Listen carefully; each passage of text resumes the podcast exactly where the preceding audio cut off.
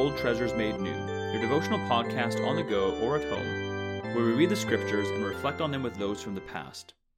Today we'll be reading Matthew 6, verses 1 to 8, and then through J.C. Ryle's expository thoughts on Matthew. Please take a moment to pause and ask the Holy Spirit to bring understanding and to apply what we hear. Matthew chapter 6, verses 1 to 8. Beware of practicing your righteousness before other people in order to be seen by them, for then you will have no reward from your Father who is in heaven. Thus, when you give to the needy, sound no trumpet before you, as the hypocrites do in the synagogues and in the streets, that they may be praised by others. Truly, I say to you, they have received their reward. But when you give to the needy, do not let your left hand know what your right hand is doing, so that your giving may be in secret, and your Father who sees in secret will reward you. And when you pray, you must not be like the hypocrites for they love to stand and pray in the synagogues and at the street corners, that they may be seen by others. Truly, I say to you, they have received their reward. But when you pray, go into your room and shut the door and pray to your Father who is in secret, and your Father who sees in secret will reward you. And when you pray, do not heap up empty phrases as the Gentiles do, for they think that they will be heard for their many words. Do not be like them, for your Father knows what you need before you ask Him. This is the word of the Lord.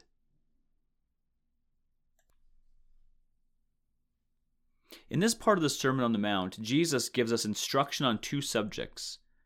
One is that of giving alms, and the other is that of prayer. Both were subjects to which the Jews attached great importance. Both in themselves deserve the serious attention of all professing Christians.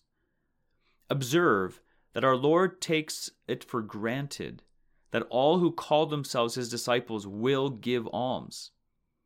He assumes, as a matter of course, that they will think of it as a solemn duty to give, according to their means, to relieve the needs of others. The only point he handles is the manner in which the duty should be done. This is a weighty lesson. It condemns the selfish stinginess of many in the matter of giving money. How many are rich toward themselves but poor towards God? How many never give a farthing, a former British coin worth less than a penny, to do good in the bodies and souls of men? And have such people any right to be called Christians in their present state of mind? It may be well doubted. A giving Savior should have giving disciples. Observe again that our Lord takes it for granted that all who call themselves his disciples will pray. He assumes this also as a matter of course. He only gives directions as to the best way of praying.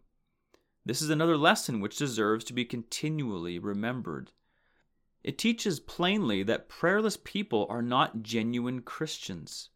It is not enough to join in the prayers of the congregation on Sundays or attend the prayer of a family on weekdays.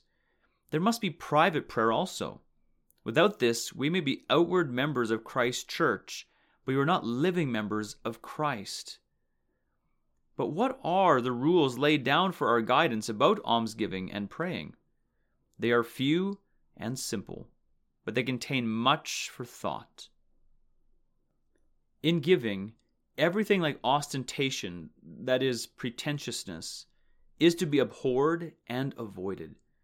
We are not to give as we wished everyone to see how liberal and charitable we are, and desired the praise of our fellow men. We are to shun everything like display. We are to give quietly, and make as little noise as possible about our charities. We are to aim at the spirit of the proverbial saying, Don't let your left hand know what your right hand does. In praying, the principal object to be sought is to be alone with God.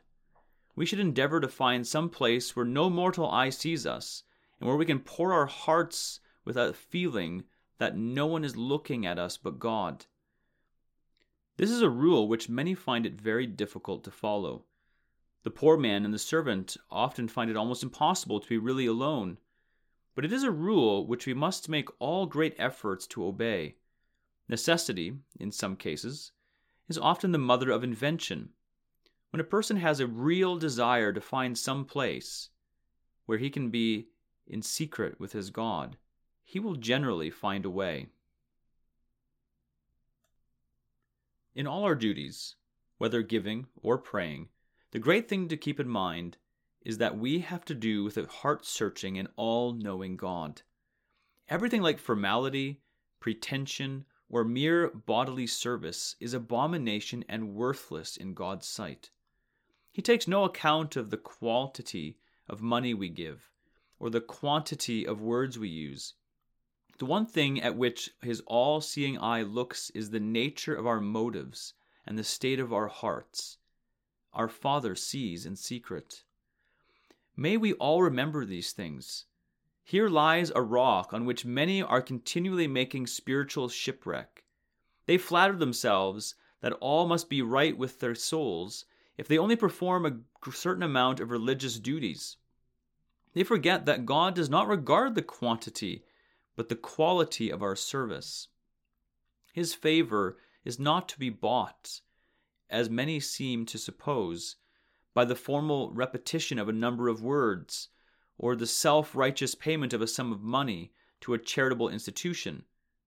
Where are our hearts? Are we doing all, whether we give or pray, as to the Lord and not to men? Do we realize the eye of God?